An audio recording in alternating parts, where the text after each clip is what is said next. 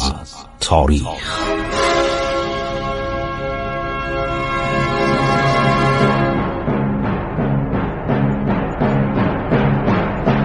کاری از گروه جوان و اندیشه رادیو جوان.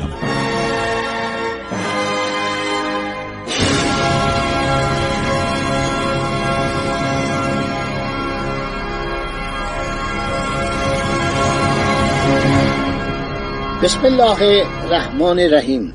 به نام خداوند بخشاینده مهربان. من خسرو معتزد در برنامه عبور از تاریخ با شما صحبت می‌کنم. شنوندگان عزیز ما یکی از عللی که در جنگ ها از عثمانی ها در دوران صفویه تا دوران شاه عباس شکست میخوردیم این بود که توپچی نداشتیم. توپ نداشتیم و توپ باید با زحمت از روسیه بخریم. روسا هم خودشون از آلمان میخریدن. ایوان مخوف که به ایران می‌خواست به صلاح کمک کنه در مقابل پول توپای خوب از آلمان ها می‌خرید به ما می‌داد. آلمان ها بیشتر از سی تا دستگاه به ایران توپ نفروختن. و شاه ناچار شد برادران شلی را استخدام کنه که اون برادر اولی آدم کلاهبرداری بود سر آنتونی شلی که از ایران فرار کرد رفت. بیش از شیش ماه تو ایران نبود. ولی رابرت شلی خیلی آدم خوبی بود. یک توماسی هم بود که برادر سوم اینا بود. اونم آدم خدمتگذاری بود. سر تامس هاتفورد. سرهنگ انگلیسی بود. سرهنگ کاتولیک بود که اینا رو دربار انگلستان تحویل نمی‌گرفت. اینا اومدن توپ ساختن و حدود 300 تا توپ 60 هزار تفنگ. حالا زمان عرض شود که قاجاری هم وضعیت ایران خیلی افتضاح بود. وضعیت ایران از نظر توپخانه خیلی افتضاح بود. و ناچار عرض شود ایران با توپ میساخت. نیروی قبلی توپخانه که در ارتش ایران زمان قاجاریه بود یعنی در زمان فتلیشا از اینا باید استفاده کنن تعدادی توپهای کهنه پرتغالی بود و اسپانیایی اصل صفوی. توپهایی که نادرشاه در جنگهای خود از عثمانی ها و هندی ها نادرشاه از هندی ها 500 اراده توپ گرفته بود. وقتی که در دشت کرنال محمد شای گورکانی رو شکست داد. از عثمانی هم خیلی توپ گرفته بود. عثمانی هم خودشون بلد نبوده. اینا رو از مجارستانی ها که اون موقع قسمتی از مجارستان جزو به اصطلاح مستملکات عثمانی بود از اونها استفاده می‌کردن. همینطور از رومانیایی ها قرطاقی ها و از یوکوسلاویایی ها که اون موقع به اصطلاح در زمین یوکوسلاوی موجود نبود. و تعدادی کشورهای کوچک بودند. خب این توپان به درد نمیخوردن به صورت مستعمل و پراکنده در نقاط مختلف ایران دیده می‌شدن این میشه گفت صنعت به اصطلاح تسلیحاتی یکی از نخستین صنایعی بود که ایرانیا ناچار شدن یاد بگیرن. برای اینکه دشمنان توپ داشتن ما نداشتیم. در آغاز کار نادرشاه روسها تعدادی توپ به ارتش او هدیه کرده بودند. ولی این توپا همه دیگه کهنه شده بود غیر قابل استفاده شده بود. تکیه عمده ارتش ایران به روی یک سلاح قدیمی به نام زنبورک بود. نادرشاه کریم خان زن آقا محمد شاه در جنگای خودشون از اونها استفاده زیادی می‌کردند ولی در آغاز قرن 19 هم دیگه زنبورک کهنه شده بود. در قبال توپهای جدیدی که کارخانهای توپریزی روسیه و انگلستان و فرانسه می با استفاده از قوه بخار.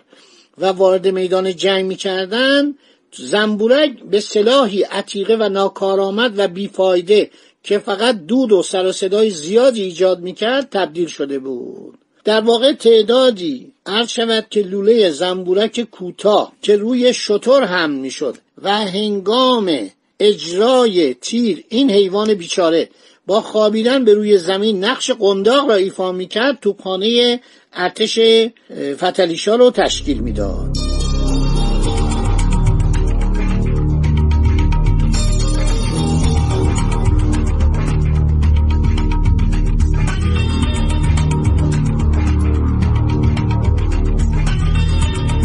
فابیه یکی از بنیانگذاران صنعت ایرانه. نمیشه واقعا عرض شود که اینو انکار کرد چون صنایع نظامی هم جز صنایع مملکت بودن دیگه. فابیه وقتی میره اصفهان ابتدا عده زیادی کارگر خرات نجار بنا آهنگر گرد میاره. به اونا آموزش های لازم و میده. اول از هر کار قالب جلی توپای خودشو می‌سازه. تعداد کوره برای زوب برونز اعداس می‌کنه. در یادداشتهای خودش به طور کامل عرض شود که جزئیات تمام کارهای فنی خودشو می نویسه نوشته که بالاخره لحظه دقیق و وحشت آور فرا رسید.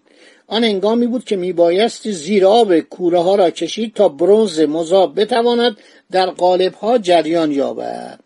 برای این کار میباید که توپی مخرج کوره ها را با بیله فلزی به جلو ران و این عمل با توجه به جهش سریع فلز مذاب اقدام بسیار خطرناکی بود.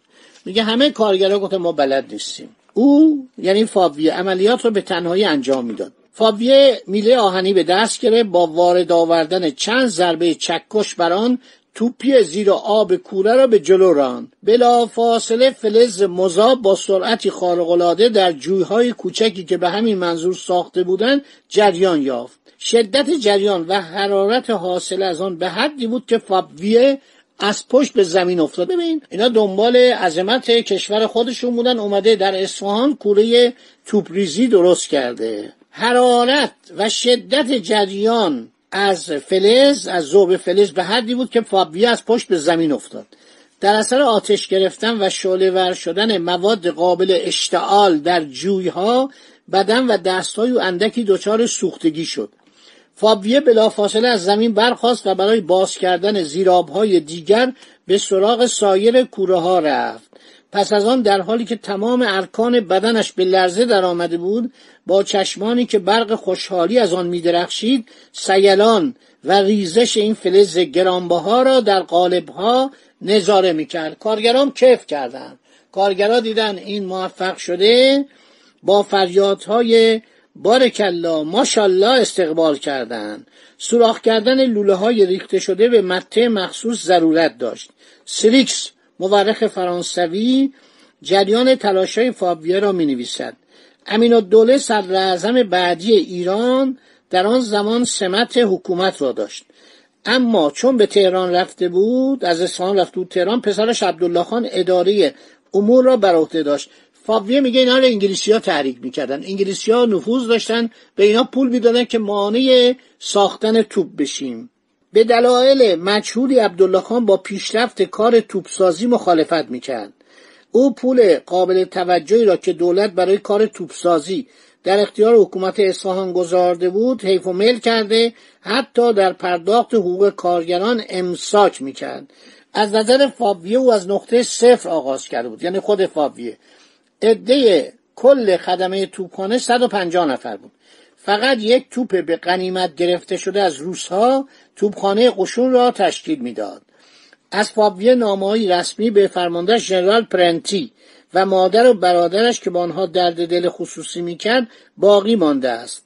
روزی به برادرش نوشت چون حاکم اصفهان از پرداخت مزد کارگران من خودداری کرده است من با هزینه کردن مبلغ چهار هزار فرانگ از جیب خود سعادت ایجاد یک زرادخانه زیبا را برای پادشاه ایران به دست آوردم. او با همه مشکلات آرزوهای خود را برآورده می‌دید و نقش افتخارآمیز خود را در زنده کننده توپخانه ارتش ایران و راهنمای آگاه آن قسمت از ارتش فرانسه که میبایست مانند سیل به سوی هندوستان سرازی شود کمبها نمی انگاشت می‌گفت خیلی عبدالله خان پسر امین الدوله پستی بود و می‌رفت دیکهای آشپزی و پلوپزی و نظریپزی مردم رو می‌گرفت. مردم اصفهان دیکای چدنیشون رو می‌گرفت و مردم اینو نفرین می‌کردن. می‌گفت من وقتی تو اصفهان راه می‌رفتم مردم چپ چپ نگاه می‌کردن می‌گفتن لعنت بر تو.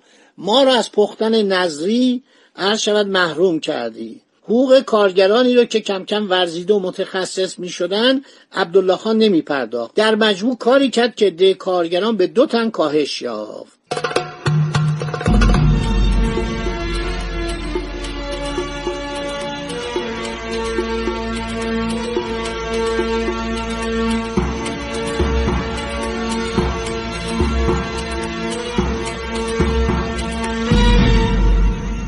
فابیه علا رقم چندین بار ابتلا به بیماری های سخت چون به فتلیشا قول داده بود پنجاه اراده توپ بسازد با تحمل دشواری های فراوان موفق شد 20 اراده توپ بریزد و آنها را آماده هم به تهران و های قفقاز بکند.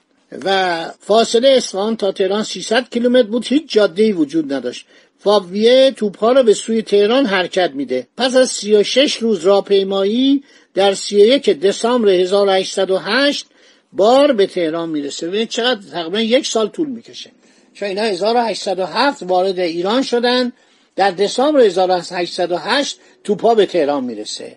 دوستان همینجا رو در ذهن مبارک داشته باشید. باقی مطلب میماند برای برنامه بعدی. انقدر شیرینه انقدر جالبه. من می‌خوام از شما خواهش کنم که این برنامه رو حتما دنبال کنید. دو نیم بعد از ظهر هر روز از رادیو جوان. خدا نگهدار شما با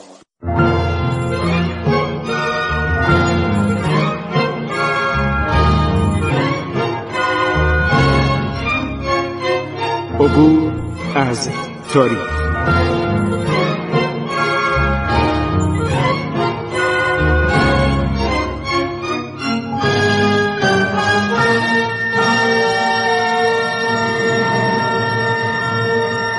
ایران با شکوه.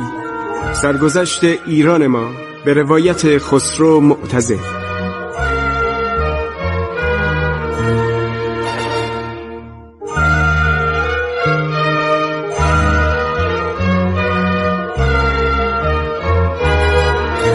عبور از تاریخ با رادیو جوان.